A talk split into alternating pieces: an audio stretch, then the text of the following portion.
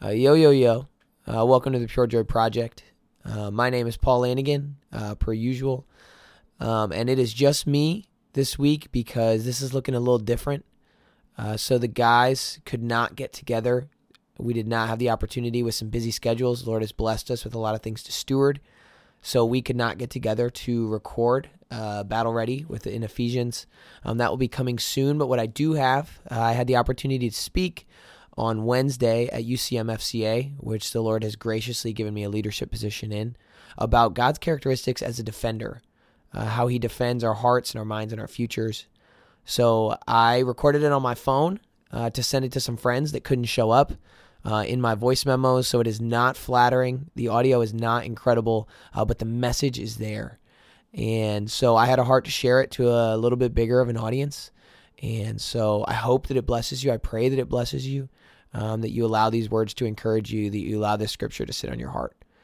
Uh, but without further ado, um, we do things differently. So I just need one person, um, one faithful person to give me um, Matthew 11, 28 through 30, just to have it open and ready if I call on you.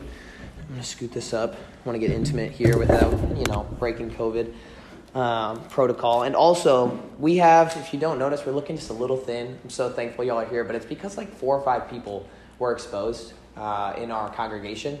And so Ashland is very important, but there are other people to be lifting up. So just in general, be praying, praying for UCM athletics, be praying for the university, and just the health um, of Warrensburg and everybody's families and things, uh, as it is a trying time, as we know it so well.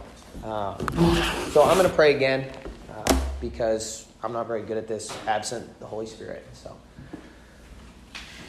um, God, thank you for who you are. Thank you for your character. Uh, thank you that that you um, that you love us enough to be, uh, but you love us so much that you want us to become. That we're not to stay who we are, um, but we're to be renewed by you.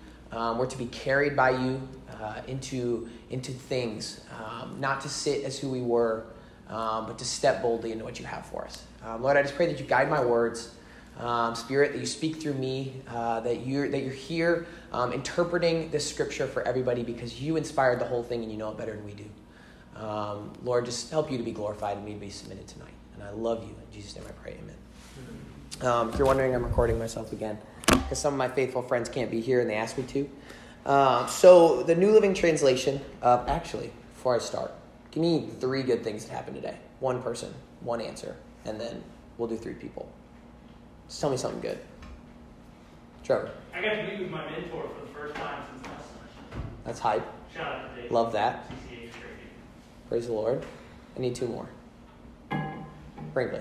We got coffee snobs today. We did go to Coffee Snobs today. It was a great time. If y'all don't know my sister Brinkley back there, sister, um, get to know her. Uh, one more person.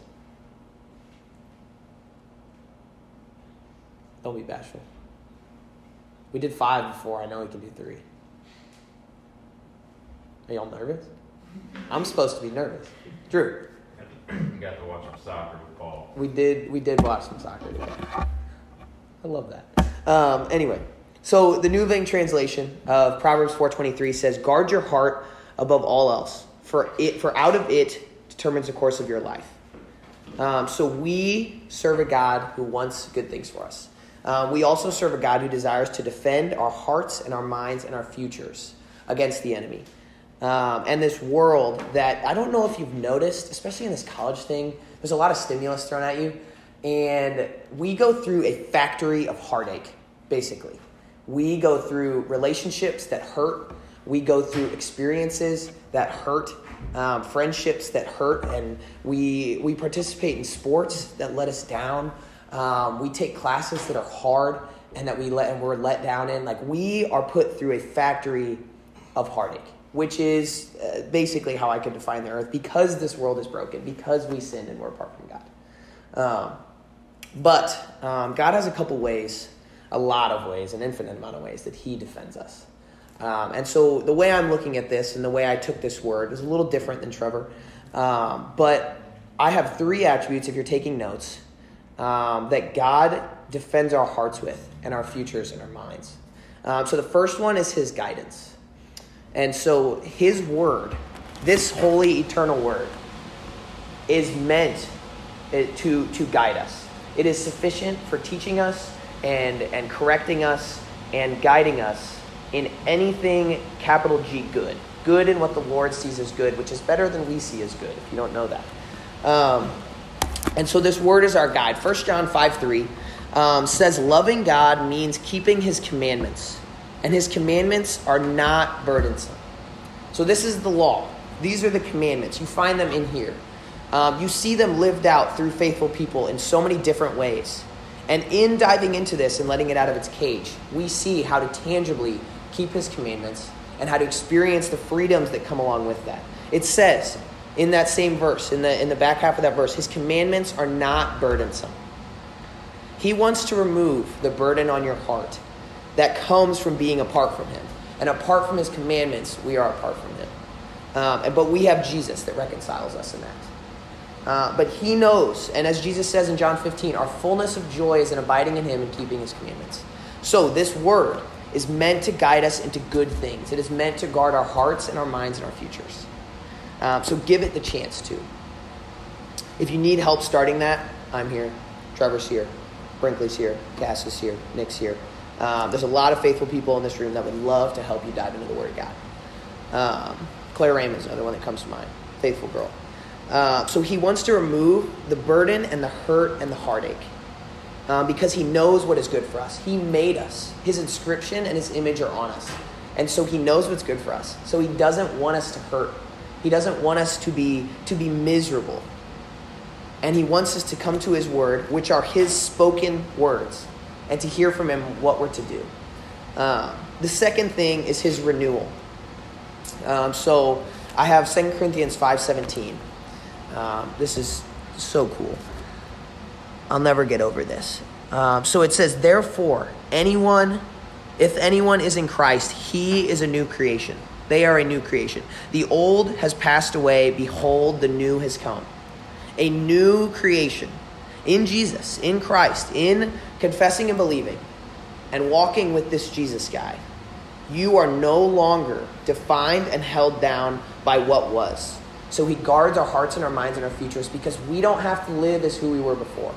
We don't have to be our past mistakes. We don't have to be our sexual history or the way we took, took advantage of people or the ways that we cheated um, or the ways that we did things that we are ashamed of to keep us up at night. We are freed from in Jesus. So he guards our hearts, our minds, and our futures by letting us be new, by offering us a newness and a joy to walk into. And so um, I offer you to step into who you are in Jesus rather than who you were in yourself. Because this new identity is worth the keeping of his commandments because they're not burdensome anyway. This new identity is worth being around people that love it as much as you do and that love it more than you do and allowing mentors that are wise and that have walked with it and are living proof that it's worth it to pour into you. And so you're guarded. Your heart doesn't have to hurt by what was. Your mind doesn't have to be burdened by what was, your past mistakes, your inadequacies, and your future doesn't have to be defined by what you were before because Jesus, because God is a God who desires to guard our hearts, minds, and futures. And so the first thing was his guidance, the second thing was his renewal, and the third thing is his rest. Um, so, did anybody go to Matthew 11, 28 through 30? Brinkley, will you go ahead really loud? Come to me, all who labor and are heavy laden, and I will give you rest. Take my yoke upon you and learn from me, for I am gentle and lowly in heart, and you will find rest for your souls. For my yoke is easy and my burden is light. One more time. Come to me, all who labor and are heavy laden, and I will give you rest. Take my yoke upon you and learn from me, for I am gentle and lowly in heart, and you will find rest for your souls. For my yoke is hmm. easy and my burden is light. So those who are labor, or those who labor, those who are burdened, Jesus says he knows us. Right? And he offers us to come to him and to take his burden, which is the keeping of the commandments that we hear are not burdensome. You hear him say, My yoke is easy, my burden is light.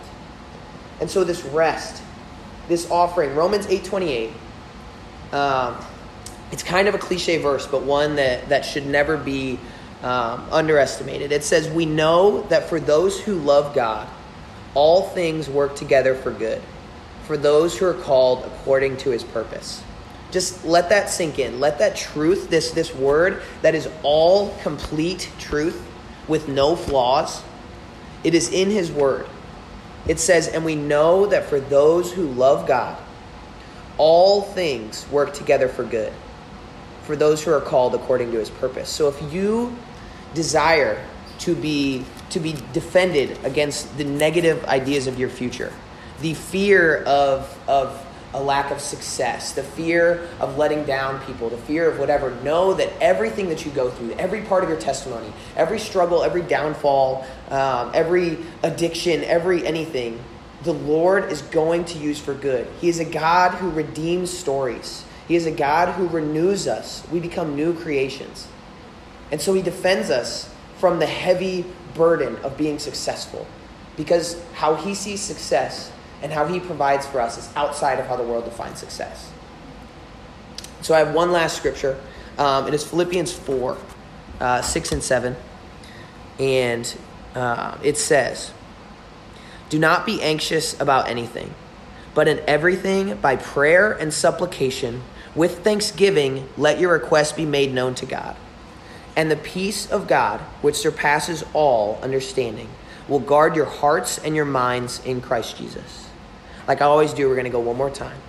Do not be anxious about anything, but in everything, by prayer and supplication, with thanksgiving, let your requests be made known to God. And the peace of God, which surpasses all understanding, will guard your hearts and your minds in Christ Jesus. So we have an offer to enter his rest. We have an offer for our hearts and our minds and our futures to be guarded by allowing him into it all. Through prayer and supplication um, and in thanksgiving, so us being thankful for what he's done and out of a humble heart praying things and asking for his help, asking for his guidance, um, asking for things that are in his will, we are guarded.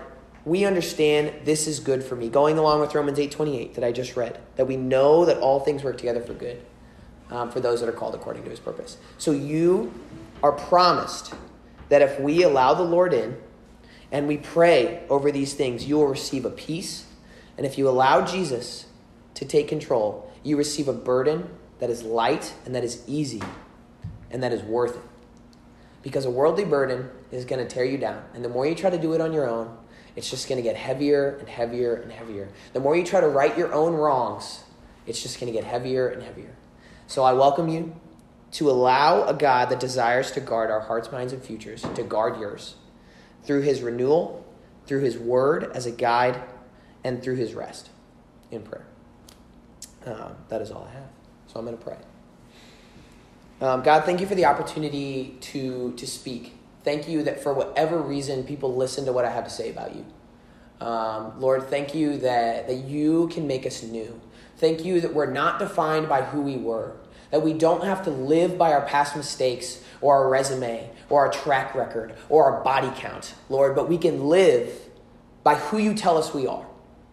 We can live in a newness that is joyous, that is peaceful, that is fulfilling.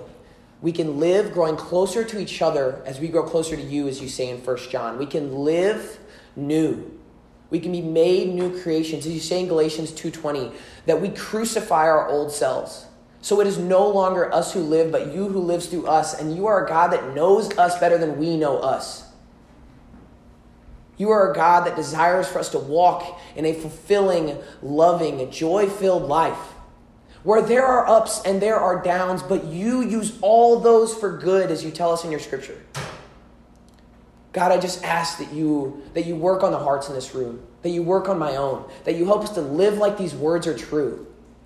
To live like you are offering us renewal, rest, and guidance that guards us against what this world puts us through. Lord, just let the praise be yours. Let the souls be yours. Lord, help us step boldly into what you offer, to be willing to face discomfort, to receive the goodness you have for us. Um, God, just thank you. Thank you for who you are. Thank you for everything you have done, you're currently doing, and you will do. Thank you for everything that we've been through so that we're here right now, somehow. God, we love you. Help us to live like those words are true. In Jesus' name I pray, amen.